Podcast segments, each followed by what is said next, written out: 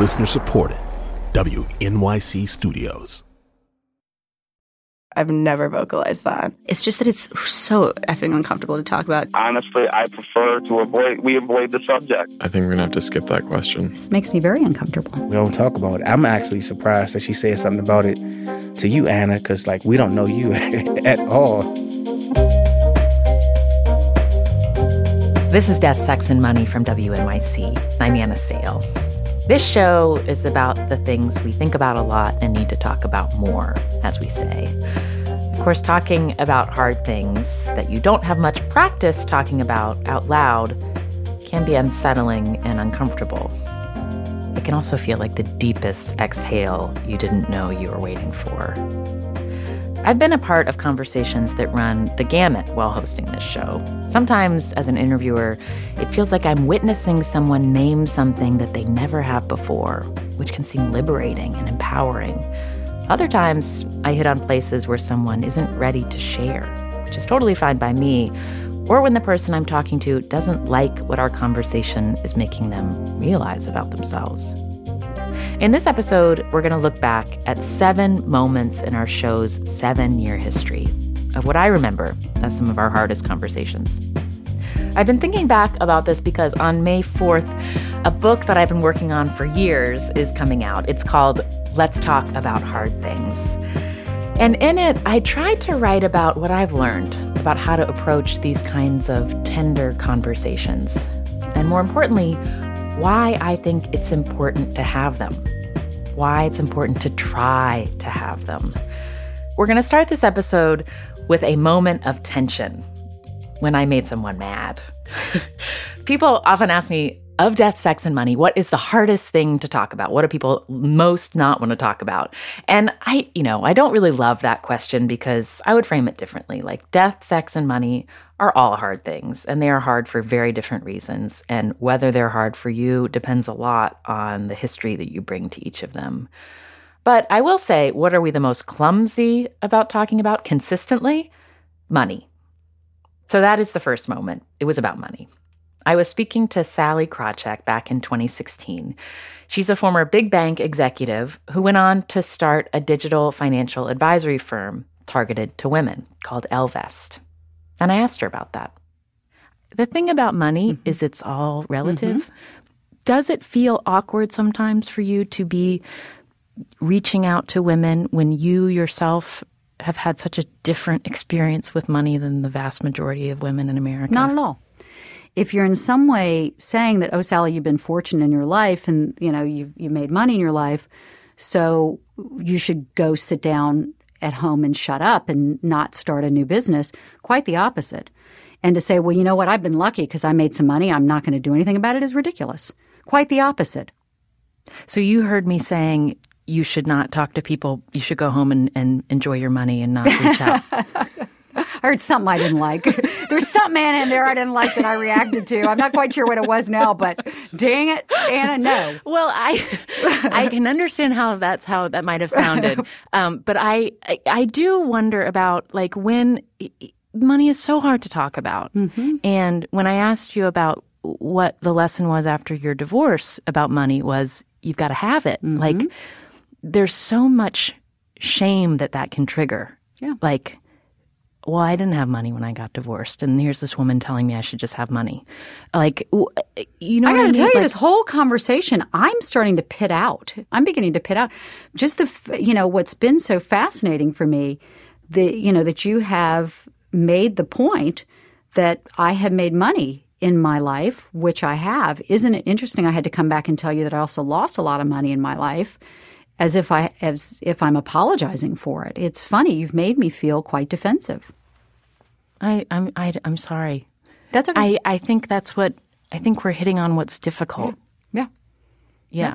It's not that I feel unladylike. I just I don't know. I do recognize it's a weird topic for us. It's part of what I'm trying to change by normalizing it. Um, but I also recognize that some portion of it look, you know, I, I nobody works has worked harder than I have, and you know, we didn't talk about it when the kids were little. As soon as they were asleep, I was back writing research reports. I mean, I, I I worked and worked and worked, but some part of it is is just complete good fortune. My parents, where we started, were taking out loans to give their children this leg up in life. Other people didn't have that. You know, the kids down the street didn't necessarily have that, and those things built up such that the money I was able to earn was some portion because of hard work, but some very good portion because of luck. And I think that's the thing that makes us feel um, weird. Uh huh. I know. I know. Yeah. It is interesting how awkward it is to talk about it, even though I talk about it in the abstract every day. Phew, that moment. Huh. I actually think about this exchange on the show the most as it applies to my personal life, in conversations in my personal life, because it's not uncommon for me to notice that something I have said is is going down the wrong way or is is being perceived as an attack. And then I have to figure out my way back to being able to hear one another. Um, it is not easy, uh, but I will say I've had a lot of practice at this during pandemic era domestic conversations. The second moment I want to share with you is about when I let some of you down, our listeners.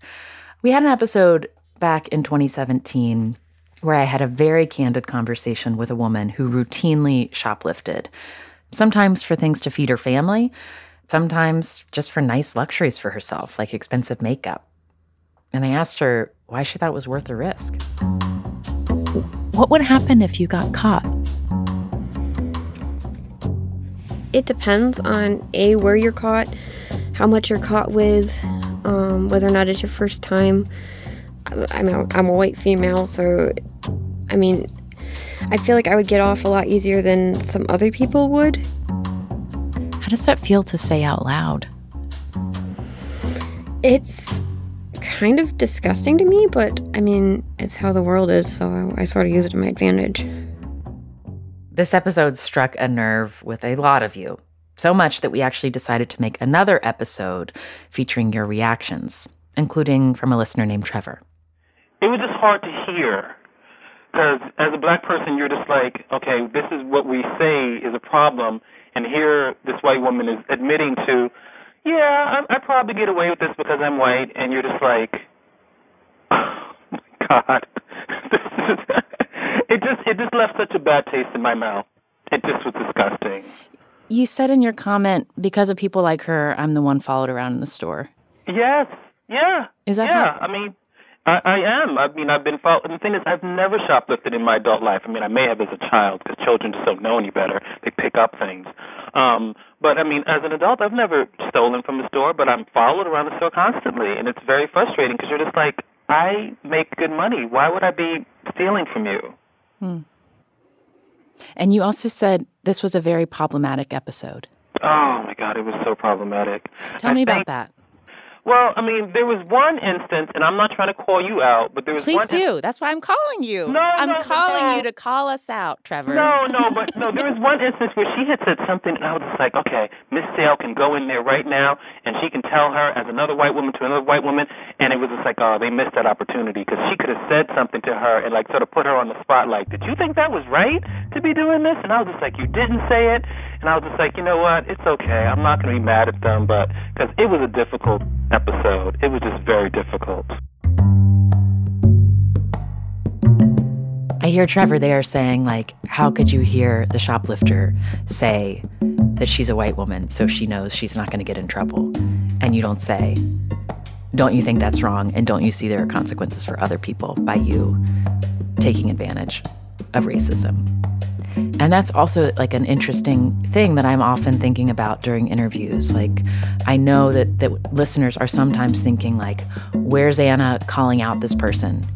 And I'm always trying to balance that with really trying to continue to sort of dig in and pull out the person's internal monologue so I can understand. And I don't always get the mix right. And now, an encounter that came early in the show's history, when I didn't really yet get or, or fully appreciate just what asking questions could do.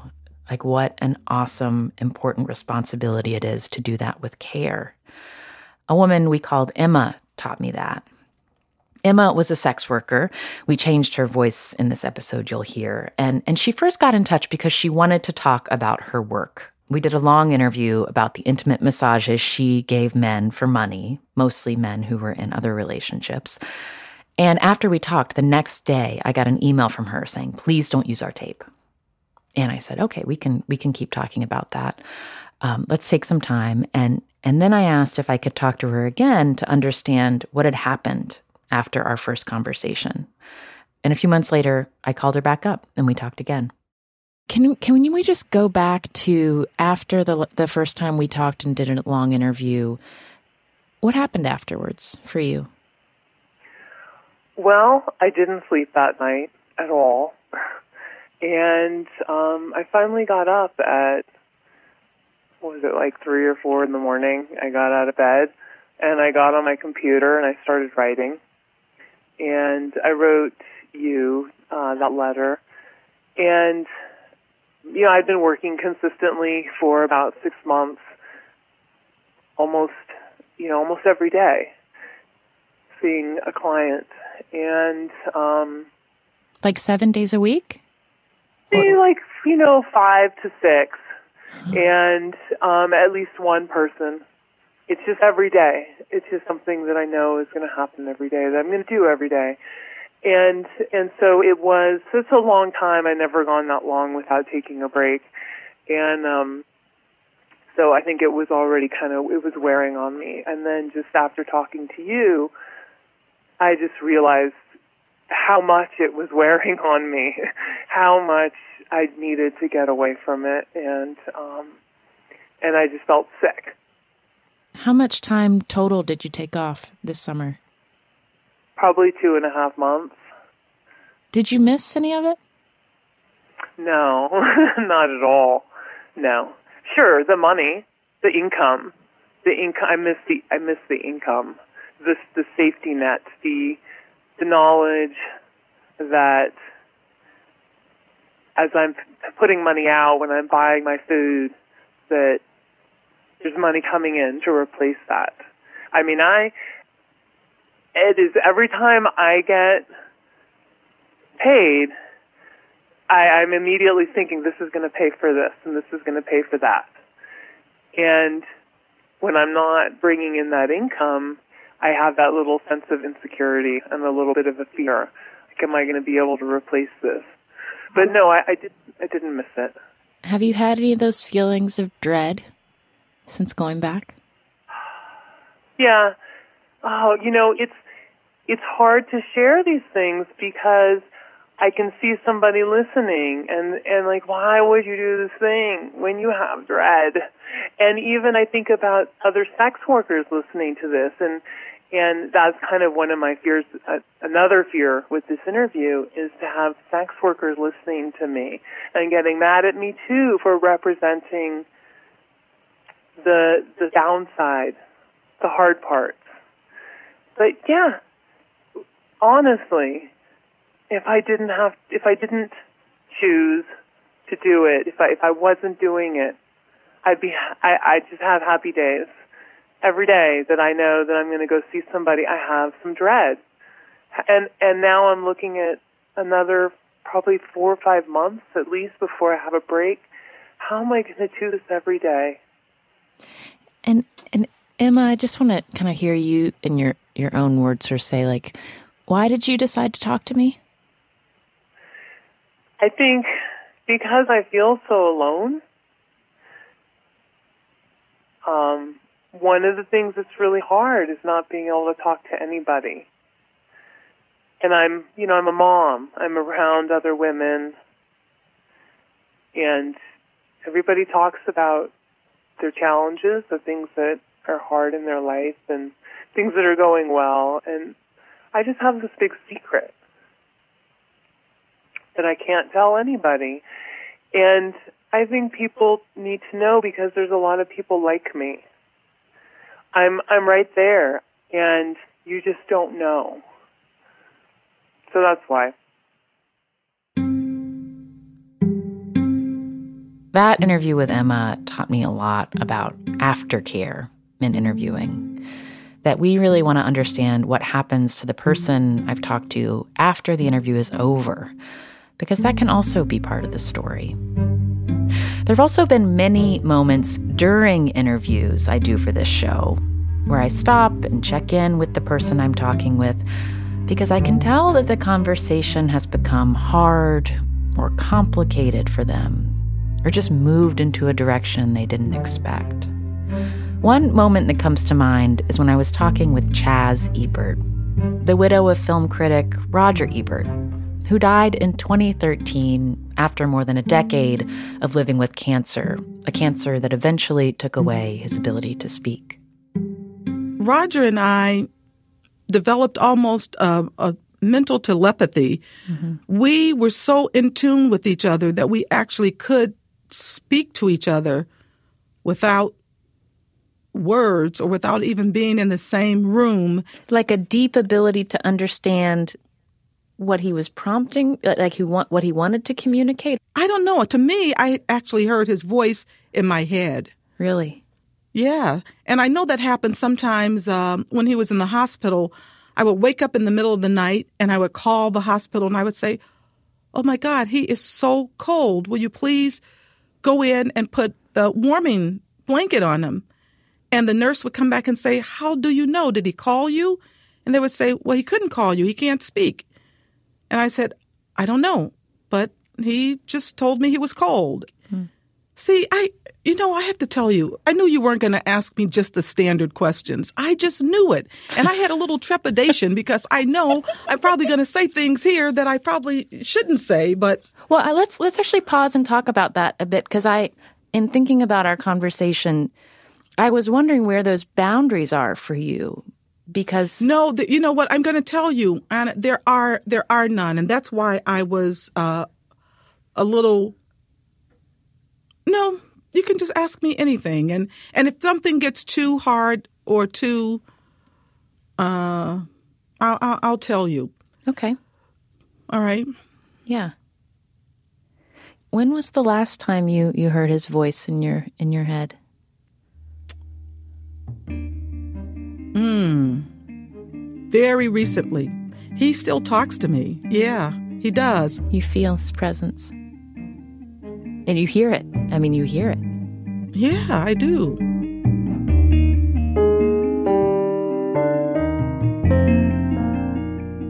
That is Chaz Ebert talking with me a year after Roger's death back in 2014.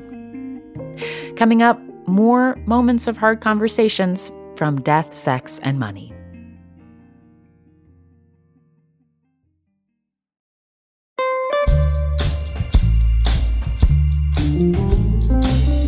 As we were making this episode, we were also listening to and reading the stories about hard conversations from your lives that you've been sending in. So many incredible emails have been pouring into our inbox. You've told us about confronting family secrets, navigating breakups, finding the courage to deliver bad news, or just address the elephant in the room. Like this listener, Ashley, she was in college and she was considering moving in with a new friend, a coworker. But Ashley realized she wanted to live alone. And after telling her friend that she'd changed her mind and found her own place, it wasn't clear if their friendship would survive. It wasn't until after the summer when we were all moved in and we were all situated that I feel like we were able to start to move past it. And really, I think it turned out all for the best because I think if we had lived together, we would have hated each other. And now she's my closest, closest friends, and one of those friendships that's lasted for many, many years. And I know it seems silly because it's just a place to live, but it really was a big deal to the both of us at that time. We'll be sharing more of your stories of hard conversations in an upcoming episode. If you'd like to share one of your own or tell us about a conversation you've been meaning to have, Write an email or record a voice memo and send it to us at deathsexmoney at wnyc.org. On the next episode, I'll be answering some hard questions too. NPR's Noel King is going to be interviewing me about my new book, Let's Talk About Hard Things. We'll talk about some of the things from my own life that I wrote about for the first time, and I will tell you, writing about them is one thing, talking about them is a whole other thing. Don't miss it.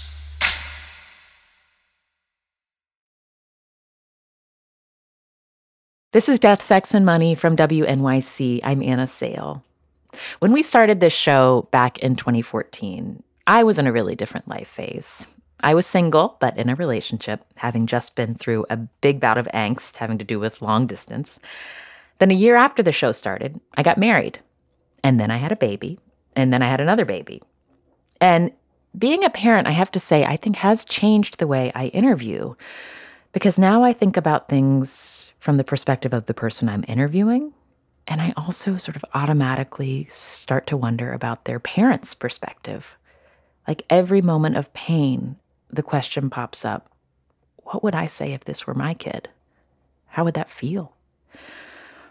That came up in a wonderful episode that we recorded with Bex Montz and his mother, Katie Ryan. I first met Bex when he got in touch when we asked for stories about near death experiences. And Bex wrote in about surviving a suicide attempt. Bex told us that it happened just after he'd had top surgery and was living out as a trans man for the first time. And afterward, I found myself wondering about his family, about what it was like to be his parent. And so I talked with Bex along with his mother, who's a doctor in OBGYN. I asked her how the experience changed her. I've learned that I can't keep him safe. He doesn't um, share enough. He doesn't um, ask for help from me. So I, I, I know intellectually that providing, you know, room and board and, you know, access to a car, that those things are helpful for him, but I can't keep him safe. I can't do that. He has to do that. Do you? Do I haven't you been f- able to do it. I failed. Yeah. So you've learned, you've had to learn that. Yeah, I had to learn. I thought that, you know, sleeping on a mattress outside his bedroom door and taking the door off the door jamb would keep him safe. And it meant that, you know, he wasn't, yeah, it meant nothing. It meant that I was pissing him off because he didn't have a door to his bedroom and I was sleeping on the floor outside his bedroom because I couldn't trust him. And it didn't work. Your face, Bex, is such a big cringe right yeah, now. yeah. I mean, because it's. I, I mean, it's true. Like, I can just. Uh, I haven't made things easy on anybody, and like that's obviously not a choice. Like, I don't like purposely wake up in the morning and be like, "Today I'm going to be an asshole," but it also doesn't feel good, you know. Do you think about being a parent, Bex? Uh, not a lot. No. Um, I don't think that I could make the sacrifices required to be a good parent. I think that it's really hard to be a good parent. I think that like mom has done a great job with it, but I don't think I would be able to do it. Like there's this thing that you love desperately and you always want to be around and progressively over the course of its life as it gets more interesting, you have to let it go. And like that sounds awful. Like that sounds horrible. Like both of you guys are fucking idiots. Like that sounds awful. and like yeah, I just I think I'm too self-centered. Do you think being a parent would take you out of yourself? That it would force you to stop spending so much time perseverating about things that don't need to be perseverated about? Um, and fill your day with other stuff? I think that's idealistic. I don't think so. No, because it's not like I yeah I think that it's idealistic. I think that like realistically it would be that way for a while, and I would try really hard. But in reality, like I'm going to deal with depression and anxiety and my issues around gender for the rest of my life. That sucks, and until I figure out how to deal with that in a constructive way, there is no way I'm going to bring another human being who has no say in it. There's no way I'm going to bring someone else into it. If someone wants to come in on this, like fine. That's that's my dating profile. If someone wants to come in on this, but like I'm not going to force anyone, you know. I had to say when you said like you guys are fucking crazy. Like I, I think I have a five month old baby, um, and hearing you, I have related to you, Katie, more than I expected to in this conversation. And the um, this the the the the puzzle of having so much love to give to this to your child, but needing to find just the right slots where they'll, where they'll let you give it. Yeah. And that when sometimes that you try and then that you end up repelling them like the wrong side of a magnet is such a daunting thing. I mean, I I- I- parenting is it's crazy, you know. And obviously, I take care of patients while they're pregnant, and they think that this is the most complicated time of their life. And it, it, you're it, like, I can't even. I, I just let them think that this is the most complicated time of their life because the reality is just literally unbelievable of the um, responsibilities of being a parent, and it's just a huge job, huge, and you can mess it up. One other moment between a son and his mother that will always stay with me happened when I was interviewing Dwayne Betts. He's a poet and a writer who also served almost 10 years for armed robbery that he committed when he was 16. This interview was an extension of a series my WNYC colleagues were working on at the time about the juvenile justice system called Caught. The whole series is wonderful. Dwayne was a co host, and it won top journalism awards. And I wanted to talk to Dwayne as an adult, along with his mother, Gloria Hill, to hear about their experience with the system. So I think it was probably about 10 11 o'clock at night that I received a phone call from Dwayne. And he says, I'm locked up. Don't worry about it. I'll take care of it. and I think I cursed him out. No, you didn't. I'm pretty sure I did. Were you angry at Dwayne? I was angry with him in the beginning. I was. I wanted to choke him. I really did. Because I didn't understand why or how he could get involved and do something like that. Because I've never had a gun. He's never, well, till then. And then it just seemed like everything that happened in my life involved a gun. Because I think right after I was called to active duty, and I was a police, well, security. Hmm. So everything just, it's just a weird time for me. So you, your son goes to prison for a gun crime, and then you have to have a gun as part of your job. Yeah. I mean, actually, after that, just before his sentencing, I was raped by gunpoint. And then I was called to active duty to carry gun. You said you were you were robbed at gunpoint. Raped. Raped at gunpoint. I actually didn't think you were gonna say that on the on the air. This has just taken a really tragic and devastating turn. Yeah, I didn't know that, Gloria. It just seemed like guns became a part of my life. And this is something you've you've known before, Dwayne. Yeah, I found out when I came home. It it happened just before he was sentenced. So when I was going to, to court for Dwayne, I was also going for a court trial for myself. So I didn't tell him until he came home. Yeah, so I, I didn't know. Um, yeah, I didn't know. Was that person a stranger or someone you knew, Gloria? Um, it was a stranger. I was actually on my way to work. And I was at the bus stop, and it was someone who came up from behind. And did he go to prison? You know, it took him, I think they did catch him because I was like his third victim. Having been the victim of a gun crime, did it change at all the way that you, you saw your son's involvement in the system? It it changed somewhat. I mean, I knew Dwayne should be punished for what he did. That I was sure of. But as as far as the amount of time that the judge gave Dwayne, I I thought that was a bit extreme. but I do understand the crime and the punishment. That conversation with Dwayne and Gloria went on to explore for Dwayne like how this has affected his deepest values and beliefs and how sometimes they crash against each other. I think that I have, um, for a while, struggled with what it meant for me. I mean, I committed a crime, and in some ways, I think that um,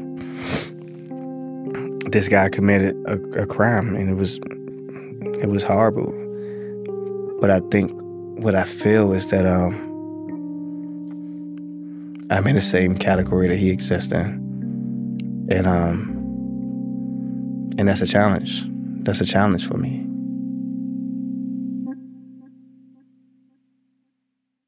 In a very different context, the last hard conversation, the seventh that I want to share with you, is an exchange I had with Dan Savage, the sex columnist, writer, and podcast host. I was interviewing him about family and money and love with a real curiosity about how he'd built this framework for sex with integrity and consent that is the foundation of the sex advice he's been giving for years because that framework does not include blindly accepting conventions, including conventions of monogamy. And we talked about that. Everyone talks about non-monogamy or non-monogamous experiences in the ter- in the context of a long-term committed couple as if those you know those two crazy people are tossing a box of nitroglycerin back and forth. And that just hasn't been the case for us. The non monogamy is not something that has weakened the relationship, but actually something that has strengthened our relationship uh, and the relationships of other people that I know. And what do you want to know about me? Are you in a committed relationship? I am. Are you not monogamous? Uh, no, Are we're monogamous? monogamous? Yes. So, what would you do if you found out that he cheated, or, and what do you think he would do if he found out that you cheated? And cheating is something that will probably happen. Like, Yeah. Just put that out there first. The research and the data shows that roughly 50% of men, 50% of women in long term relationships at some point will cheat, and those 50% of men are not married to those 50% of women. So, it will touch almost all committed monogamous relationship. So, what's going to be your reaction if and when that happens to you? I know. I mean, I read, I read you, Dan Savage, and you make me uncomfortable because I, intellectually, I understand all this. I get desire. I get that it's not rational, and I get that it's it's a real thing. But it, I, I don't know what I would do with the hurt. I would have, I, I have a really difficult time seeing a way outside of it being okay, or seeing a way There's for a- it to be okay. Yeah. My advice would be if and when it happens, you know what people always say when, you know, when they talk about the people they love most in their lives, I would, you know, I would take a bullet for this person. I would, you know, walk through fire for this person. That's hurt. You're saying I would hurt for this person in a really profound and life-threatening way. I would take a bullet. I would walk through fire infidelity when people uh, believe in monogamy and monogamy is what they want infidelity is that bullet and so if you look at your husband and think i could take a bullet for that man We're not married yet. I don't, I'm not even or if there. you look at your if you look at your partner and think this is someone you know i love you so much i could take a bullet for you just if and when it happens remember that feeling because that's the moment where you take the bullet. And Hmm. some people accuse me because i'm pro you know non-monogamy that i'm you know giving uh, get out of jail free cards to serial adulterers or and, and i'm not. People should honor the commitments that they make. If you make a monogamous commitment you should attempt to keep it attempt to honor it do your best. And then if you you know if it happens to you if you get cheated on you know what is love and what is forgiveness if you can't forgive the person you claim to love most in the world for a betrayal that really cuts you to the core? And i think these things should be because infidelity is so common these things should be thought about well in advance of them happening. Because i think if you just set your mind to that is something as painful it is that we can get through love each other through forgive each other for you're likelier to actually get through it love each other through it and forgive each other for it when it happens if it happens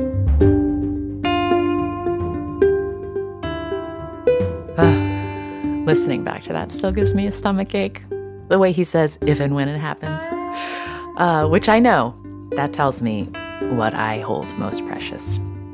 Thank you, Dan Savage, and thank you to all our listeners and our guests over these seven years who have been part of these hard conversations. There's a link in our show notes to all the episodes we have featured here. You can find our entire archives at deathsexmoney.org. And let me say, one of the great things about having a podcast about hard things, you never run out of content. There are so many. so I look forward to many more hard conversations with you all. I'm Anna Sale, and this is Death, Sex, and Money from WNYC.